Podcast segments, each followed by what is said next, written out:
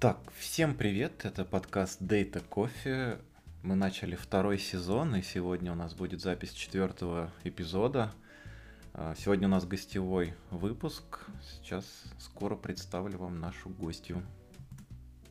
Итак, у нас сегодня в гостях Анна Строевская, Junior Data Engineer, автор канала Girl Data Eng и создатель чата для начинающих дата-инженеров Data Youngers. Привет, Анна. Привет, Мак, Дина. Привет, Всем привет. привет. Да, всем привет. Очень рада прийти к вам на подкаст.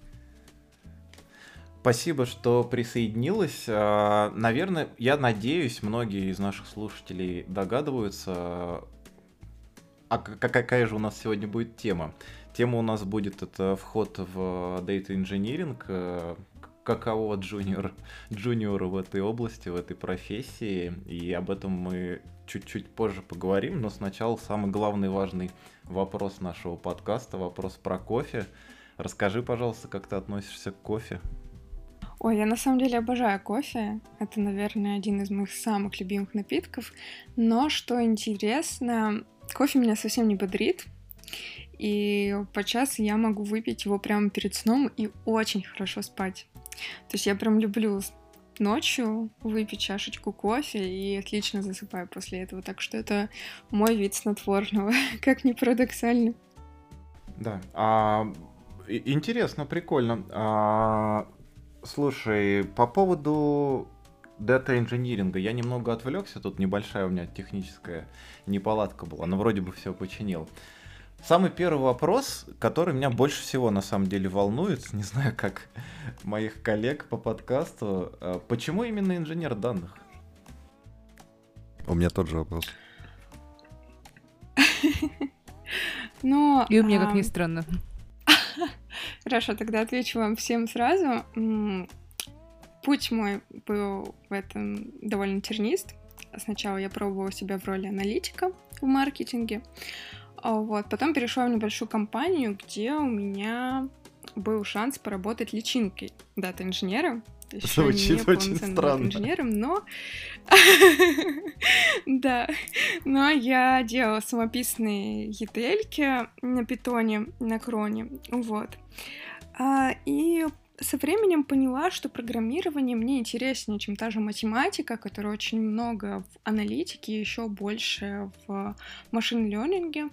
А, Хотя я в свое время, когда обучалась в Австрии, об этом, наверное, расскажу чуть подробнее попозже, а, я узнала и увидела, как используется машинное обучение в той же науке, и это все было, в принципе, интересно, и у меня была возможность пойти затем в эту отрасль, но, опять же, очень много математики, и мне не хотелось гадать на нейронках. Поэтому, увидев, а, что есть такое направление, когда-то инжиниринг, попробовав себя в нем, почитав об этом подробнее, я поняла, что это действительно интересно, потому что позволяет в том числе развиваться как а, программисту, немного отойти от избытка софт-скиллов, как у аналитика, не так много общаться с менеджментом, при этом заниматься очень интересными разнородными задачами. Вот, так, собственно, сложилось, что я выбрала свой карьерный путь именно как дата-инженера. Слушай, мне кажется, на фразе, на фразе «не хотелось гадать нейронки» одна треть ведущих этого подкаста э, расстроилась. Мак, Ну, не, не расстроилась. Не расстроилась, но э, очень улыбнулась, потому что э, фр- фраза очень описывает то, чем я занимаюсь, собственно. Забавно, Ну- что один из а, вопросов, которые я обычно прошу а, рекру- ру- рекрутеров задать ну, на скрининге людям, которых я себе нанимаю, это как вы относитесь к дата-инженерии, ой, фу, к дата-инженерии, к а, машинному обучению, к дата-сайенсу, и если положительно, то с большой вероятностью я этого человека не беру в команду. Опа, опа, Про- Дина. про- Прости, Мак. Вот это неожиданная был- была Да, развязка для меня. Надо будет отдельно у тебя спросить, как- какие причины этого. Но не сегодня, наверное. Ну нет, просто, да, просто это слишком другая область, это совсем другое строение мозгов, то есть это обязательно нужно идти именно в дата-аналитики, в дата-сайентисты, и вот обычно, ну, по моему а, опыту люди, которые идут э, в дата-сайентисты, вернее, в дата-инженеры, в дата-инженеры а в голове, держа любовь к, э, к нейроночкам, они обычно не задерживаются в дата-инженерии. М. То есть э, ничего личного, просто это действительно люди, которым нужно что-нибудь другое. Понятно.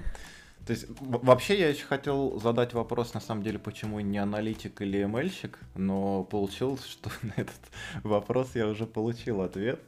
А а вот э, аналитиком удалось тебе поработать, э, довелось, или ты именно сразу вот на Python э, всякую автоматизацию делал, и это была как бы основная часть все-таки работы? А, нет, сначала я работала аналитиком в маркетинге. Вот, то есть э, работала на компании, писала там аналитические отчеты, проводила, собственно, маркетинговую аналитику. Потом перешла в небольшую компанию, где была в роли дата-аналитика, но мне постепенно дали вот сделать такой небольшой переход а, в дата-инжиниринг, вот, где под присмотром ментора я поначалу только училась писать а, самописные детальки, потом уже как бы делала их самостоятельно. Вот. Поэтому да, у меня есть бэкграунд в аналитике. Кроме того, в рамках моего образования психологического а, я проводила множество исследований, где тоже применялась аналитика данных и местами даже машинное обучение. Так что бэкграунд у меня есть, но опять же очень много математики. А, В случае с аналитикой еще очень много общения с менеджментом, с а, заказчиками, и, честно говоря, мне этого хватило. Это достаточно утомляет, поэтому я решила, что разработчиком, дата-инженером быть проще, свободнее и интереснее. Слушай, вот это очень прикольно, мне кажется. А расскажи, пожалуйста, Дин, извини, я хотел просто п- пару слов вставить, что мне кажется очень прикольно, когда есть возможность именно куда-то двигаться и выбирать что-то, не покидая компанию, там, команду или еще что-то. Есть так- такие возможности в коллективе. Не, не всегда такое бывает, мне кажется, это очень классно, когда такое есть. Ну да, тем, мгм. тем более, когда компания небольшая, так на уровне стартапа, конечно, там очень гибкие роли, в принципе, можно попробовать себя в разном. Это, наверное, плюс работы небольшой компании, потому что, когда компания крупная, там тоже есть, конечно, возможности для перехода, но порой они закреплены и как-то бюрократизированы, и с этим все сложнее. Поэтому, да, я очень рада, что у меня был такой опыт. Вот сейчас я уже работаю в более крупной компании, и, в принципе, Не знаю, как у нас с этим устроено, честно говоря. Могут ли наши аналитики вдруг захотеть стать дата-инженерами? Но мне кажется, что это сложнее. А, а я хотела спросить, вот а, в тот момент, когда ты решила стать дата-инженером, а, что у тебя было в запасе, какие скиллы у тебя были, а каких не было, и тебе пришлось их там срочно набирать или там в процессе где-нибудь получать? Ну, честно говоря, единственным скиллом, что у меня был на тот момент, это был Python, вот, собственно, который мне и пригодился. А, вот, также я изучила м, PostgreSQL в основном и сам SQL, а, занималась этим активно, но а, не сильно еще тогда углублялась, потому что этого было достаточно для выполнения задач. Уже потом, когда я закончила университет и покинула эту компанию, у меня было и свободное лето, и вот эти месяцы как раз-таки я посвятила тому, чтобы углубиться в дата-инжиниринг, а, потянула SQL, изучила хорошенько теорию баз данных, читала различные книжки, смотрела курсы, вот, и получила, собственно, приглашение поработать женом вот в текущую компанию, в которой я работаю. И тут уже был такой полноценный дата-инжиниринг, в том числе с различными технологиями, которые пришлось изучать уже на месте. Слушай, Вдогонку к этому вопросу я бы хотел еще спросить, а что мешает? Я уверен, что есть какие-нибудь вещи, ну, из про- просто если пофантазировать, или, может быть, включая какой-то опыт прошлый, а, скорее всего, будучи как бы по одну сторону, а мне кажется, аналитик, он все-таки по одну сторону а, процесса находится, а дата-инженер по другую, а, имея опыт аналитика, не мешает ли что-либо из э, этого опыта в текущей работе? Ну, как бы сказать, мешает, наверное, честно говоря, не то, чем обладаю я, а то, чего не хватает другим разработчикам. И это тоже отсутствие мешает, да. Потому что когда ты аналитик, ты часто, да, ты часто общаешься с менеджментом, заказчиками, ты уже привык часто разговаривать, доносить свои мысли так, чтобы они были понятны. Когда же ты погружаешься по ту сторону и общаешься в основном со своими коллегами, дата-инженерами, ты понимаешь, что далеко не всегда они могут ясно, четко выразить свои мысли. И просто нужен какой-то переводчик, чтобы понимать их сообщения. гораздо проще, разве что, когда мы разговариваем голосом, там можно хотя бы потратить дополнительные пять минут и все-таки понять, что же они хотят. Но первое время для меня это было шоком, потому что я действительно не понимала, не только из-за того, что я чего-то не знала, но просто не могла понять, что же от меня хотят. Просто из-за того, как кратко, сжато и очень специфически они выражали свои мысли. Вот, так что это, наверное, действительно мешало, к этому стоит готовиться, если хочется перейти из дата-аналитика, что софт-скиллы, скорее всего, будут только у тебя, а остальным как бы придется а, к остальным придется привыкать и как-то учиться говорить на их языке. Вот. Но кроме того, у дата-инженеров, на мой взгляд, гораздо более разнообразный стек, чем у дата-аналитиков. То есть там, понятное дело, у дата-аналитиков тоже есть разнообразие в BI-инструментах, в некоторых других инструментах, но то количество технологий, зоопарк, как называют это инженеры, он, конечно, не сравнится с тем, с чем приходится работать аналитику, и приходится изучать различные технологии, находить к ним свой подход и как-то ориентироваться среди них. Это тоже достаточно непростая задача. Вот слишком разнообразный стек. И к тому же еще приходится знать несколько языков программирования, Поэтому тут тоже важно, чтобы аналитик, если хочет сделать такой переход, знал хотя бы один язык программирования достаточно хорошо, потому что это позволит перейти на следующий. Вот, но в принципе тоже было непросто, потому что я писала на Python, пришла, и мне начали давать задачи на скале, и я такая, хм, ну хорошо, давайте попробуем. Но в целом это было очень легко. Слушай, так я, во-первых, до того, как ты про скалу рассказала, хотел сказать, что хочу тебя подбодрить и сказать, что это очень сильно зависит от коллектива, наличия софт-скиллов, мне кажется. Э, подбодрить тебя и, может быть, расстроить твоего текущего работодателя. Э, но когда ты сказал про скалу, я прямо убедился в своем как бы мнении и ожидании. Э, это очень сильно, мне кажется, зависит от конкретного проекта, команды там и, может быть, стека в том числе. Интересно, что ты говорила про то, что Э, сложно понять на первых э, порах, да, на первом этапе, э, что какой результат общения, что тебе пытаются донести, но еще иногда бывает не просто вообще разговорить человека, мне кажется. Опять же, из-за того, что дата-инженер да, да. этот человек, который чуть дальше от бизнеса э, по отношению к аналитику. Это верно, ты, конечно, заметила. Mm-hmm. А как вообще происходит твой путь, так скажем, вкатывания в, в область дата-инжиниринга? У, у тебя есть какой-то там, я не знаю, а, точнее, начнем издалека. У тебя был какой-то план, а, когда ты переходить собиралась? Ты там какой-то курс взяла или несколько курсов, или, я не знаю, может, какие-то облачные технологии, или еще какие-то вещи подготовил для себя специально заранее, и сейчас а, продолжаешь какой-то путь обучения в этом плане? Как, как это выглядит примерно? Угу. Да, у меня есть а, свой путь. А, во-первых, я делала ставку на язык программирования, это Python. Я занималась различными задачами, в том числе алгоритмическими, для того, чтобы улучшить свои знания в этом языке. А, изучала базы данных, в основном Postgres. Вот смотрела курс тоже отдельный по этой базе данных. А, читала различные книги, а, смотрела курсы. А, Могу порекомендовать, наверное, курс э, по дата-инжинирингу от DataLearn, но стоит отметить, что там в основном облачные решения, вот, что не очень актуально для многих российских компаний, но тем не менее там есть разные практические задания, которые позволяют тебе ну, почувствовать таким вот дата-инженером, вот мои первые задачи, я что-то могу сделать, вот, и это было очень здорово. Также от Отуса много различных курсов, которые я ну, сгруппировала для себя в несколько таких категорий. То есть это изучение языка отдельно у меня по скале курс, который я до сих пор смотрю и изучаю этот язык, потому что он для меня новый. Отдельно это вот именно зоопарк технологий, то есть Hadoop, с которым мне тоже приходится иметь дело, и различные технологии, связанные с ним. Вот, поэтому э, смотрю различные курсы, читаю книги и систематизирую знания уже в процессе решения практических задач. То есть я бы назвала это так, да, сначала язык программирования какой-то один, ну, с которого проще всего начать, а потом его расширяешь до следующего языка программирования, потому что для дата-инженера, скорее всего, необходимо знать несколько.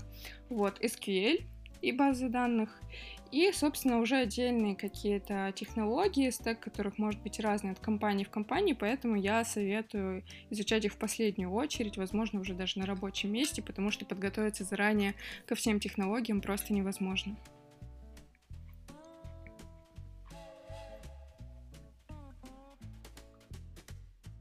А скажи, пожалуйста, а, что тебе показалось особенно полезным, что тебе больше всего понравилось а, в курсах, которые ты изучала, и что бы ты сказала, что тебе не хватило? То есть, предположим, разные инструменты это хорошо, каждый хорошо дается, но нет какой-то общей концепции. Или наоборот, общая концепция ясна, но не хватает там конкретного понимания, зачем вот это нужно. Ну, что- что-то такое, чтобы взгляд со стороны. Обычно в курсах очень хорошо конкретизируется информация по каким-то технологиям и подана достаточно понятно, чтобы, в принципе, разобраться, что это за технология, для чего она нужна. Но, тем не менее, я замечала, что а, бывает какая-то терминологическая путаница в курсах или какое-то несоответствие информации из одного курса другому.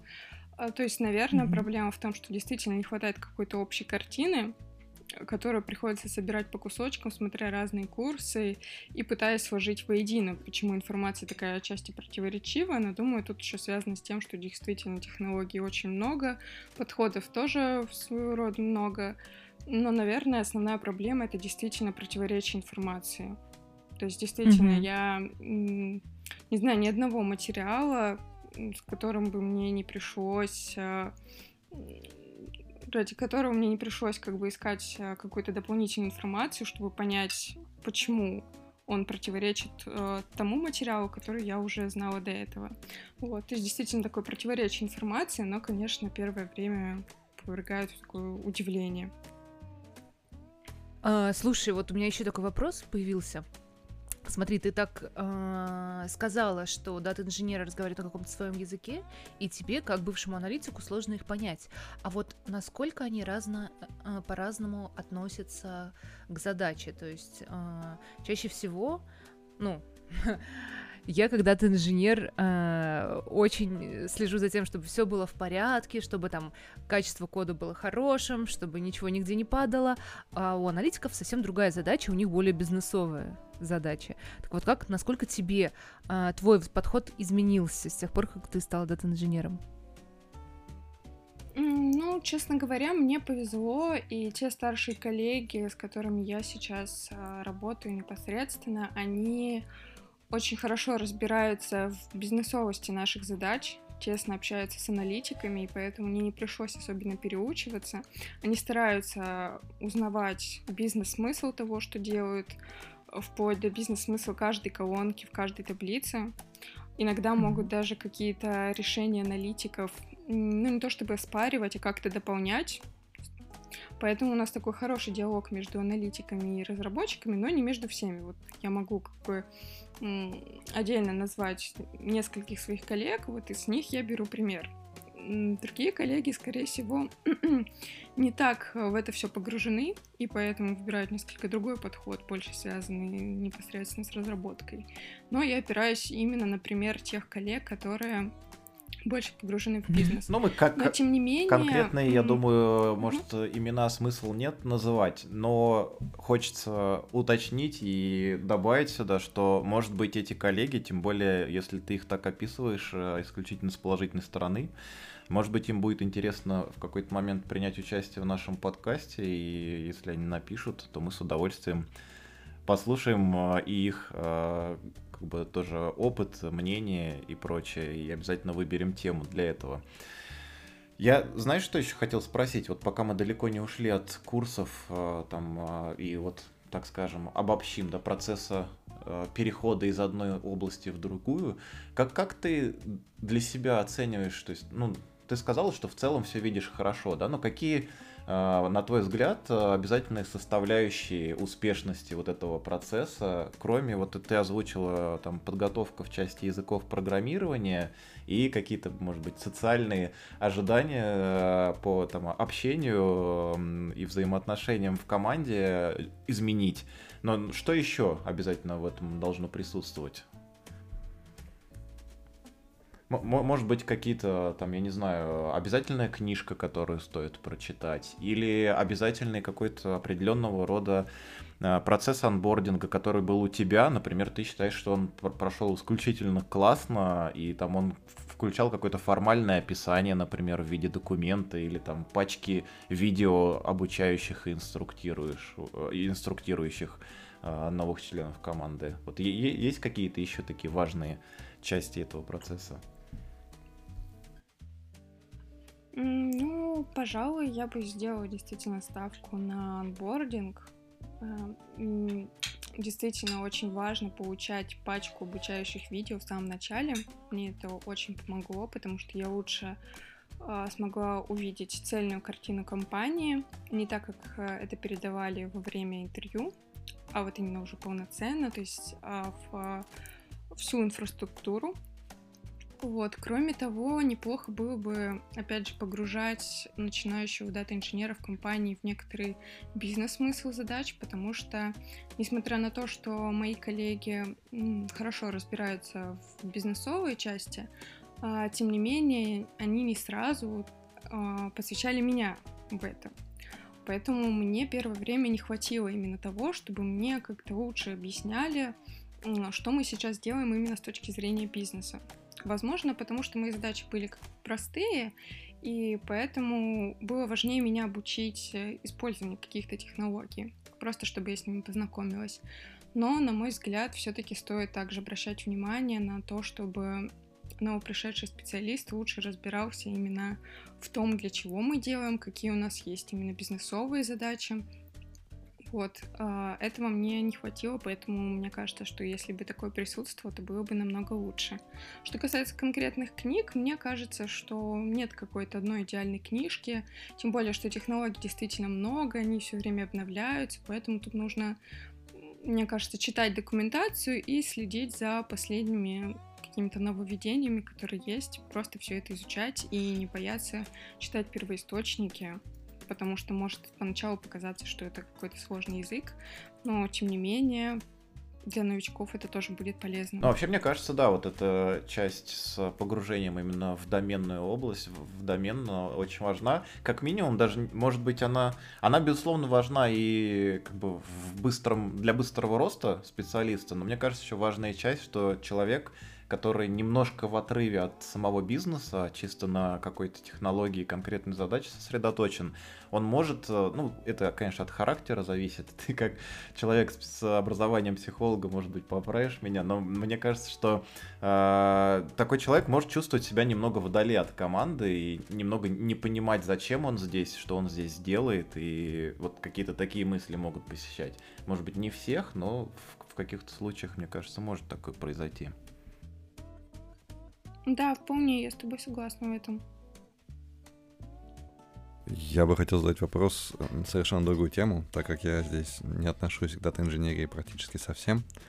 Uh, у меня вопрос именно про uh, то, что ты описал в самом начале uh, нашего подкаста. Ты сказал, что ты обучалась в Австрии, и как это тебя привело в аналитику. Вот вопрос такой, э, какие, собственно, скиллы, какая математика, да, привели тебя в аналитику, и почему же ты, получается, из нее все-таки ушла? То есть это настолько не зажгло, или тому были еще какие-то причины?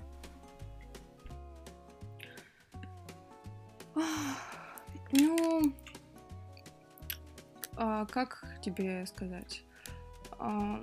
Мой путь в аналитику, можно сказать, начался еще до того, как я обучалась в Австрии, когда я еще обучалась в университете в России, и, разумеется, там было очень много статистики, которая, тем не менее,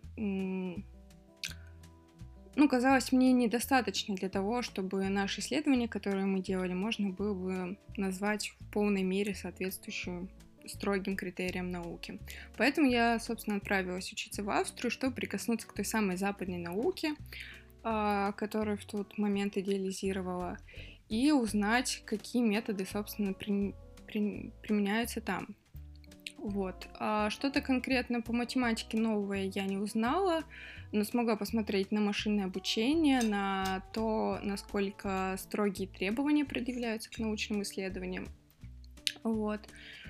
Но как-то тогда я, когда занималась всеми этими научными работами и использовала в том числе различные языки программирования, включая тот же R, не знаю, ощутила какую-то такую усталость от всего этого, вот, что мне показалось, что ну вот гораздо интереснее программировать, то есть писать эти скрипты, чем сидеть и анализировать, и применять какие-то нейронки, гадать на них, а, изучать всю эту математическую основу.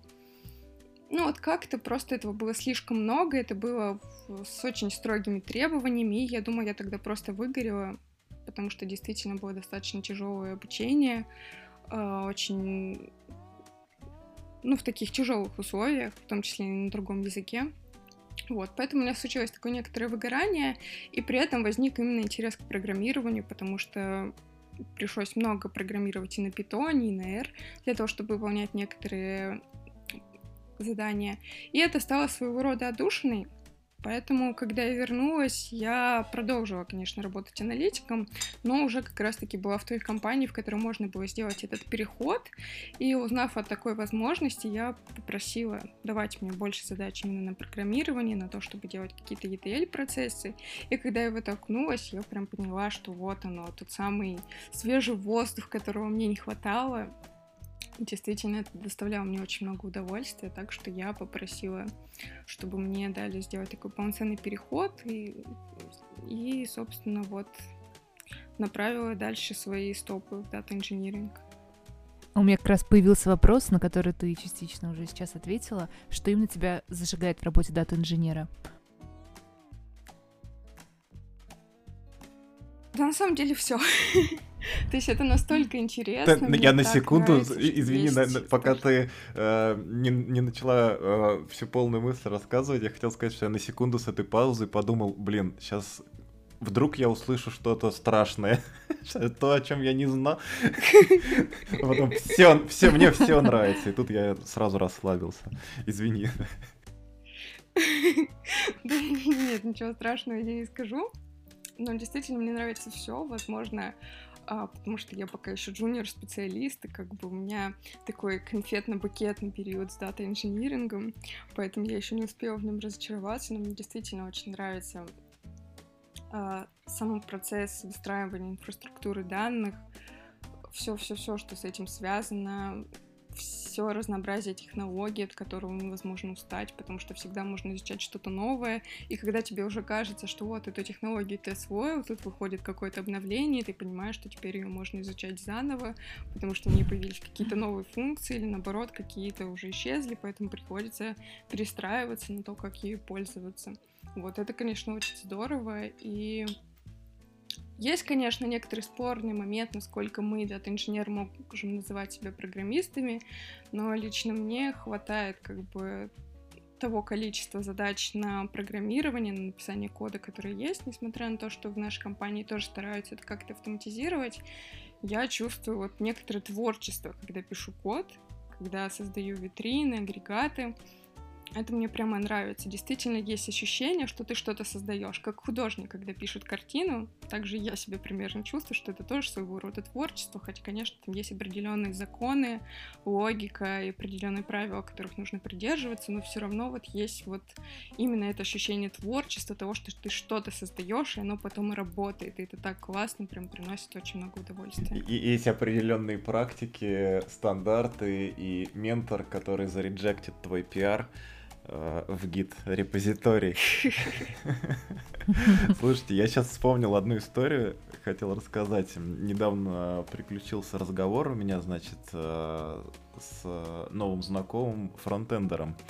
И, значит, мы когда обменялись э, информацией о, о том, кто в какой профессиональной области работает, он дико удивился, сказал, что это очень круто, Data Engineering это очень круто, очень сложно, и вообще я бы не потянул, он сказал.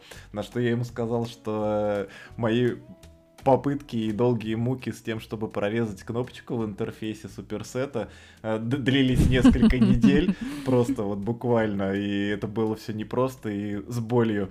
Э, ну, как бы это непонятно, что это не просто кнопочка, но еще там она что-то должна была делать, но тем не менее.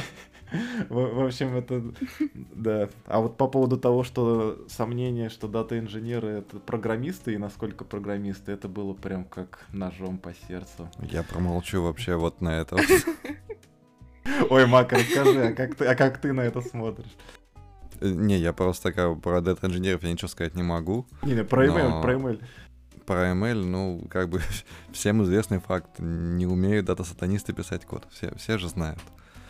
Не, не строчки кода. Не, я просто, я с этим мнением как бы радикально не согласен, э, потому что я работал только в командах, где все, все наши э, дата-сатанисты, email-инженеры, это они пишут код в прод, вот. Э, не, в смысле, не сразу, но имею в виду, он как- как-то попадает. Сейчас, да, было да, да, да. Вот. Э, и, и как бы, ну, я, я поэтому очень не, люблю, когда ты говоришь, что типа вообще не умеет писать код. Однако я понимаю, откуда растут ноги. То есть, э, он, когда у нас пришел не так давно, еще мою старую компанию, э, новый аналитик, который теперь стал уже дата, я извиняюсь, машинным инженером. Вот, вначале код был действительно очень своеобразным. То есть идея писать все в ноутбуке, она имеет свои как бы сайд-эффекты, когда его надо переложить все-таки в нормальный код. А сайд-эффекты в том, что надо переписать все заново практически. Вот. Но в то же время, мне кажется, просто практика и правильная постановка задачи, вот, и все будет нормально.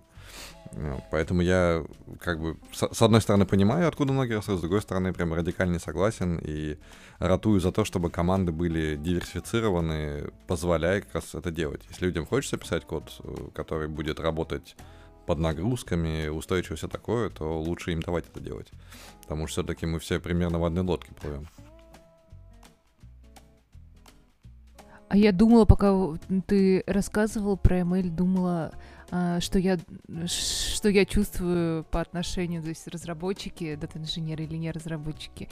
И мне кажется, что тут как бы есть несколько путей развития, и пока ты дата-инженер джун, и, ну, предположим, твоя работа заключается в том, чтобы данные доносить из одного хранилища в другое, ну, разработка там есть, но ее там прям мало, она такая скриптовая.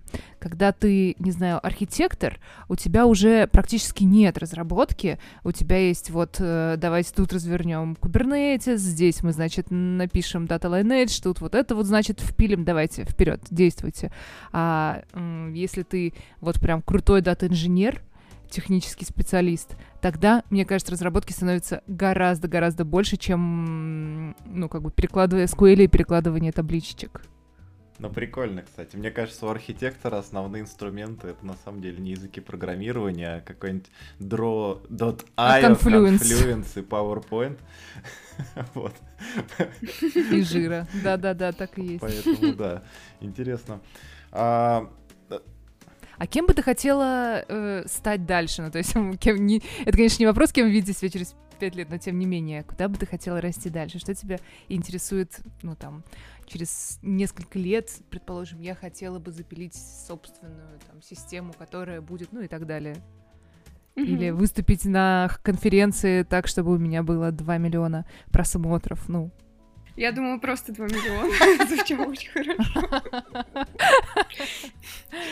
А, ну, вообще, да, я много думала об этом.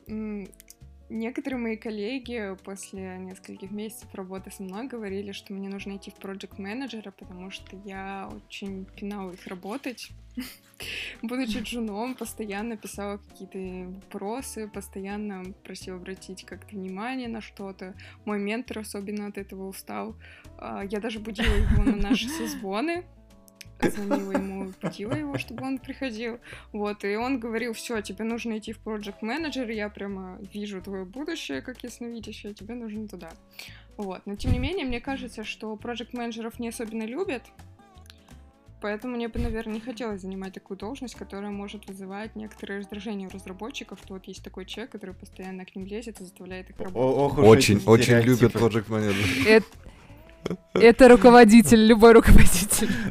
Вообще, вообще, я хочу сказать, что это странное странный интересный посыл. Одновременно, что тебе надо идти туда. Не думал ли твой ментор, что ты его будешь в два раза больше одолевать вопросами и в два раза чаще будить? э, если ты перейдешь в проект менеджера. Если он видит в этом признание, то может он го- призвание, вернее, может он готов смириться. Похвально, терпеть, похвально, да. Тут ну, снимаю шляпу, не могу ничто с этим как бы против этого сказать. Отличное воля такое изъявление, пожелание. А, вот, вот какой вопрос у меня, собственно, родился, который я хотел задать, исходя из текущей твоей практики, из того, что уже ты видишь в работе. В тех случаях, когда ты встречаешь э, какую-то сложность, э, какое-то что-то непонятное или какую-то проблему, как э, есть ли у тебя какой-то свод там правил золотых, которым нужно следовать, чтобы эту проблему решать? Э, Или у тебя там в основном а, при, при каких-то сложностях пе- первый шаг это идти к ментору, или все-таки у, тебя уже начало появляться а, что-то, как какой-то паттерн, как действовать и что можно сделать в первую очередь, если ты вот с какой-то проблемой или сложностью встречаешься. Мгм. А, поначалу, конечно, самый первый месяц я в основном сразу шла к ментору. Потом я поняла, что это не так способствует моему росту. То есть, конечно, это позволяет мне быстрее разобраться в задаче, но, тем не менее, это делает меня некотором роде зависимой от ментора и не позволяет мне вот самой справляться с этой первой фрустрацией, которая возникает, когда сталкиваешься с какой-то сложной задачей. Поэтому я решила выработать как раз-таки этот свод золотых правил. И в первую очередь я стараюсь декомпозировать задачу на несколько небольших этапов.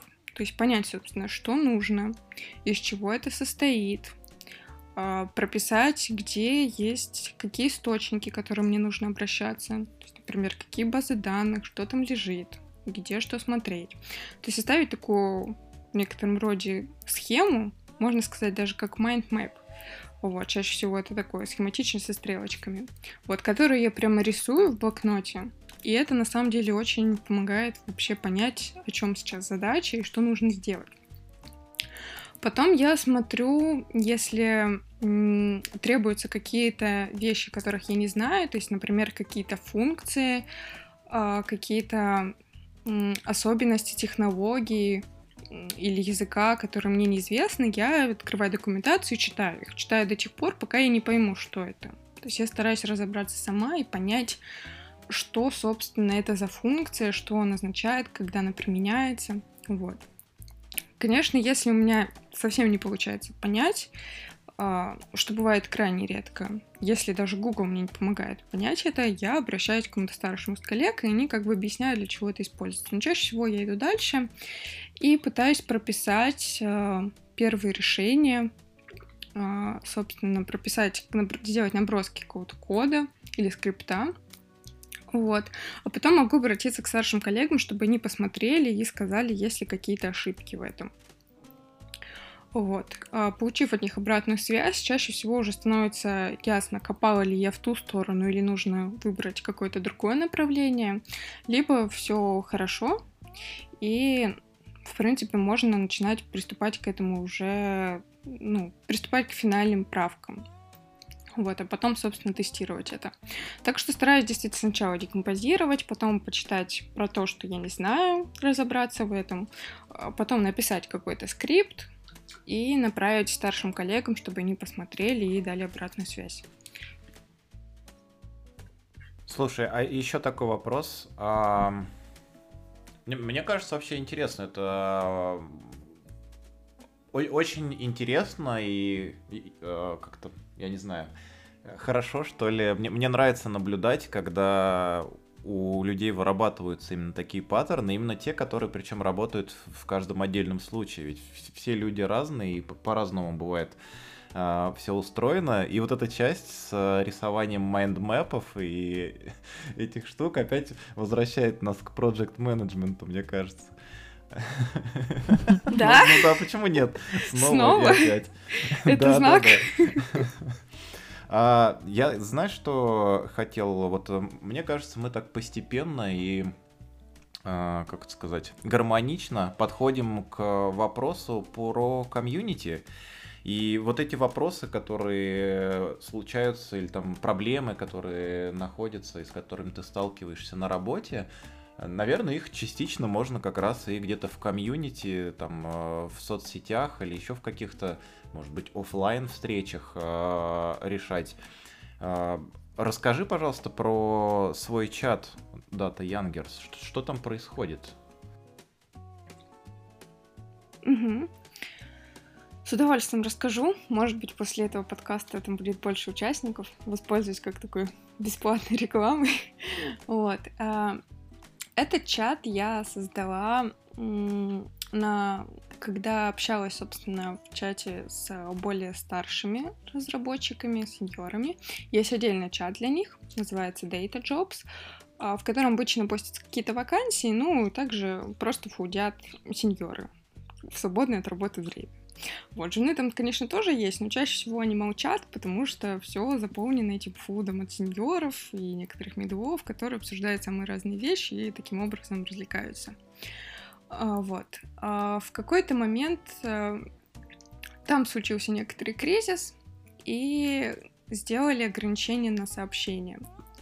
А, потому что там произошел какой-то спор. Я сначала подумала, почему бы не создать чат, в котором не будет никаких ограничений, и мы все сможем общаться на любые темы, какие захотим. А потом задумалась, и зачем, собственно, ну, просто создавать еще один чат, в котором все будут фудить, если можно создать что-то полезное. И задумалась, вот из-за всего этого, из-за того, что мы обсуждаем разные темы, жены чаще всего не могут задать какой-то вопрос или пообщаться с старшими коллегами, потому что им и так страшно как-то показаться глупыми, чаще всего у них синдром самозванца, так еще и вот тут какие-то темы, совершенно не связанные с э, работой, и они боятся как бы нарушить всю эту атмосферу. Есть, конечно, отдельный чат, где можно задавать профильные вопросы, но даже когда я сама начинала весь этот путь, я очень мало что понимала, что там пишут, потому что обсуждаются там чаще всего уже очень серьезные такие проблемы, какие-то рабочие, и мне тоже было неловко туда писать. И так как я хорошо помню, как я себя ощущала на месте любого джуна, я поняла, что нужен чат, который будет объединять вот джуниор-специалистов, начинающих специалистов в дата-инжиниринге, ну и не только, которые смогут там задавать любые вопросы, общаться, поддерживать друг друга и получать некоторую поддержку тоже старших коллег. Так и создала этот чат, я особо много от него не ожидала, но старшим коллегам тоже очень понравилась эта идея, поэтому во всех чатах начали мой чат рекламировать. И, и они начали и флодить довольно и там. много. И ты, ты должна была это сказать. Да, снач... сначала они начали флодить и там, но потом ушли. Вот, но сначала, да, пришли только сеньоры, начали там как-то фудить, ну, в общем, я все это прекратила, и все стало спокойно. Сейчас там уже 375 участников, вот, что очень много, в основном это все как раз-таки джуны. Мы не фудим, поэтому Общение там происходит не каждый день, но регулярно жены задают свои вопросы, обмениваются ссылками на какие-то курсы, книги, узнают от более старших э, разработчиков ответы на свои вопросы. И, в принципе, я там, ну, вроде бы не видела ни один вопрос, который не был бы решен. И меня это очень радует, радует, что действительно есть такое комьюнити для джуниоров. Мы там ведем отдельную табличку. Еще у нас а, проводились а, занятия по английскому языку по воскресеньям, где мы тоже общались на английском и обсуждали какие-то рабочие, в том числе, темы, чтобы практиковаться для зарубежных интервью, для релокейта. Вот. Так что это такое мое маленькое комьюнити, которое мне очень нравится, очень дорого мне, и я рада, что оно приносит пользу, я вижу, что оно приносит пользу. Вот, поэтому, если кто-то из начинающих специалистов будет слушать этот подкаст, welcome мы с удовольствием примем в свои ряды Да, это очень прикольно, мне кажется. Вообще, надо сказать, что российское IT э, частенько в разных областях, под областях э, довольно токсичное. И очень хорошо, что бывают места, в которых можно найти поддержку и действительно на какие-то банальные, простые вопросы находить ответы. Мне кажется, это правильно, это какое-то взаимодействие. Мне, мне нравится эта идея. А, так. А, я еще вот что хотел спросить. А, ну, с твоей стороны, понятно, может быть, ты там всех а, деталей не знаешь, но как с твоей стороны выглядит а, именно процесс а, рабочий твой, текущий, в плане взятия каких-то задач в работу? То есть как, как это, на каком уровне обсуждается, там, э, приглашают ли тебя, например, даже Джуна, что-то послушать, какие-то обсуждения и узнать, какие сложности могут потенциально возникнуть, возникнуть с каким-то проектом? Или это больше все как бы а, минуя тебя проходит, ты вообще в, в эти процессы не вовлечена, и чаще тебе просто конкретную готовую задачку дают. Чаще всего конкретную готовую задачку дают. Как это происходит? Я захожу на почту, вижу уведомление, опа, новая задача в жире, что же там? Вот, захожу, смотрю, пытаюсь разобраться, но так как я еще джуниор-специалист, обычно ко мне представляется какой-то старший коллега, то есть теперь я работаю как бы уже без ментора, но тем не менее есть старшие коллеги, а, которые представляются к задаче, исходя из того, что они уже как-то связаны с проектом, в рамках которого она есть, вот, а, которые могут отдельно со мной обсуждать содержимое этой задачи. Иногда для них оно тоже становится чем-то новым и неизвестным, поэтому они берут меня на обсуждение задачи, и как-то мы вместе пытаемся разобраться, что там происходит, что там нужно. Но чаще всего это действительно уже готовые сформулированные задачи, которые всем объяснены, и мне просто нужно их выполнять. То есть я понимаю их последний. вот. Так что как-то так. Слушай, а вот ты э, сказала про синдром самозванца, э, который у новичков у всех бывает. Как ты сама вообще справляешься с тем, что ты ничего не понимаешь? Наверняка ведь бывают такие задачи. Ну, то есть я имею в виду уже не процесс, который у тебя налажен с майндмапами и, там, не знаю, списков вопросов, которые надо задать, чтобы э, все было понятно. Но, тем не менее, иногда наверняка ведь возникают такие ситуации, когда ты думаешь, я бездарный, да, ты инженер, я ничего не понимаю, я никогда, никогда лучше не станет. Ну, у меня такое такое возникает? Что ты делаешь в эти моменты? У меня такое тоже возникает, наверное, практически каждый день, вот когда я что-то делаю.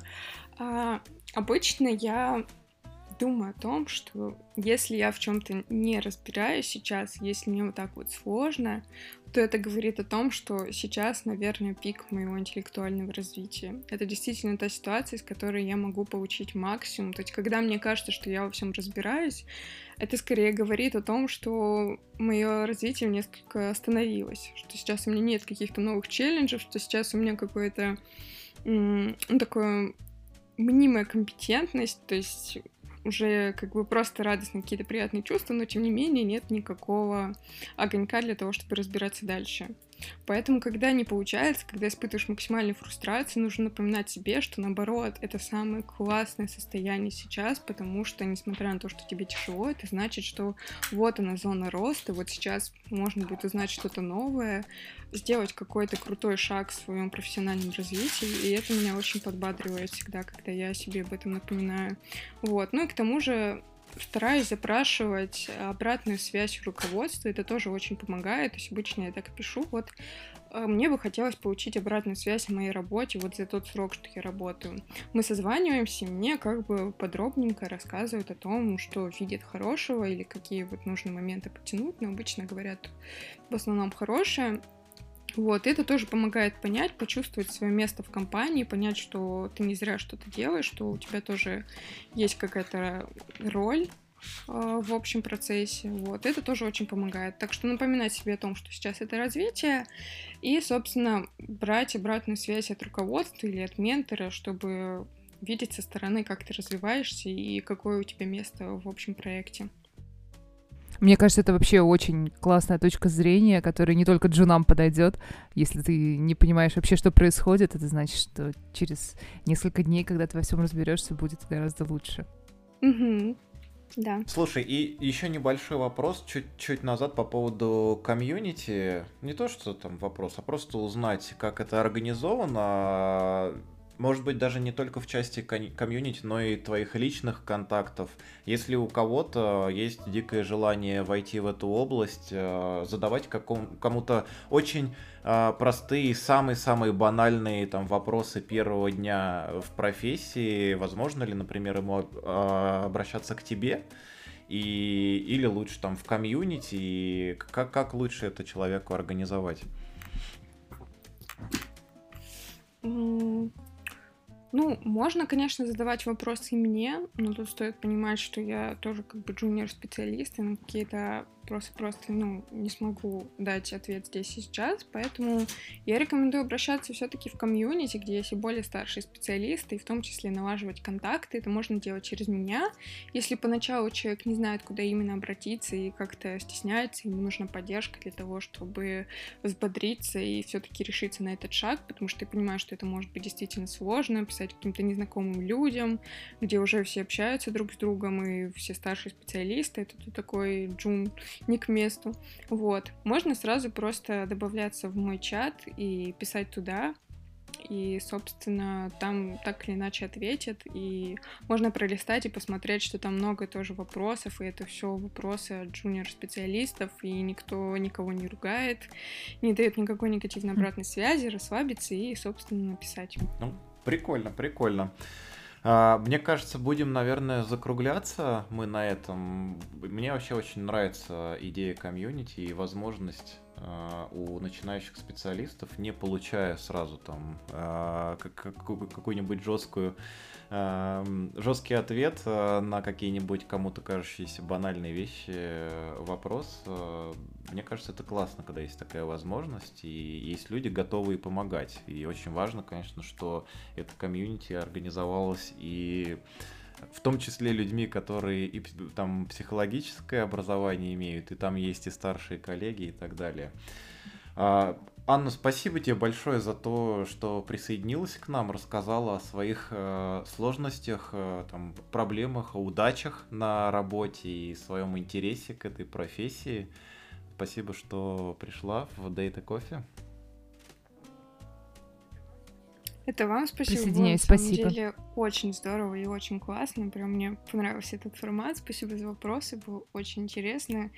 И, в принципе, вот ну, реально приятно, прям душевно. Мы стараемся, да, у нас все за чашечкой кофе. Я напомню нашим слушателям, что у нас сегодня был гостевой подкаст. У нас в гостях была Анна Строевская, junior дата инженер, автор канала Girl Data Eng. И Girl я сейчас прям прочитал, прям по, советской школе, да, и создатель чата для начинающих дата-инженеров Data Youngers. А, спасибо всем большое, услышимся через неделю. Пока-пока.